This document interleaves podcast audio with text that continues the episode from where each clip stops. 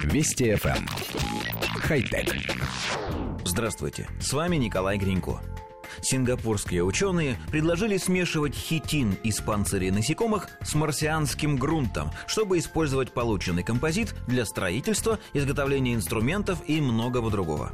Смешав имитацию марсианского грунта с уксусной кислотой и хитином, исследователи получили материал, который назвали биолитом. Для начала они изготовили из него гаечный ключ, которым смогли затянуть гайку с достаточным усилием. Затем попробовали заклеить им дыру в трубе, и получившаяся заплата несколько недель выдерживала напор протекающей по трубе воды.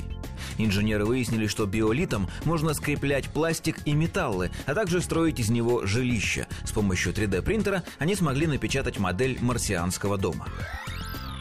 Похоже, что прямо сейчас мы становимся свидетелями исторического события. На наших глазах разворачивается новый виток космической гонки.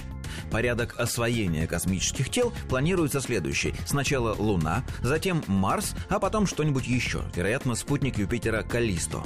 И для всех этих космических приключений придется заново изобретать практически каждую деталь.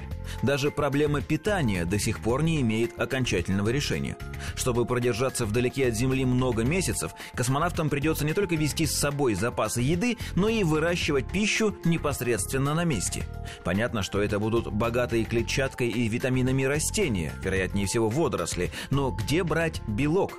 Возможно, это не всем понравится, но большинство ученых считают, что колонистам придется питаться насекомыми.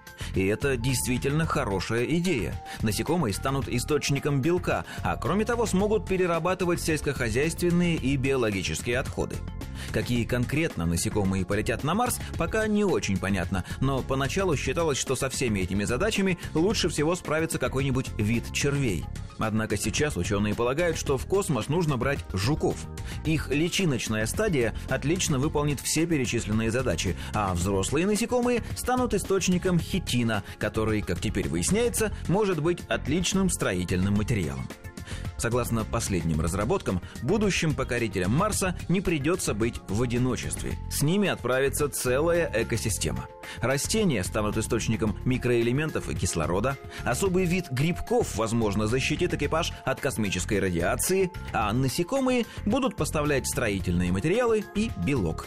Кстати, технологи утверждают, что отбивные из жуков очень питательны и почти так же вкусны, как из свинины и говядины. Было бы очень интересно попробовать. Хотя... Вести FM. Эм. Хай-тек.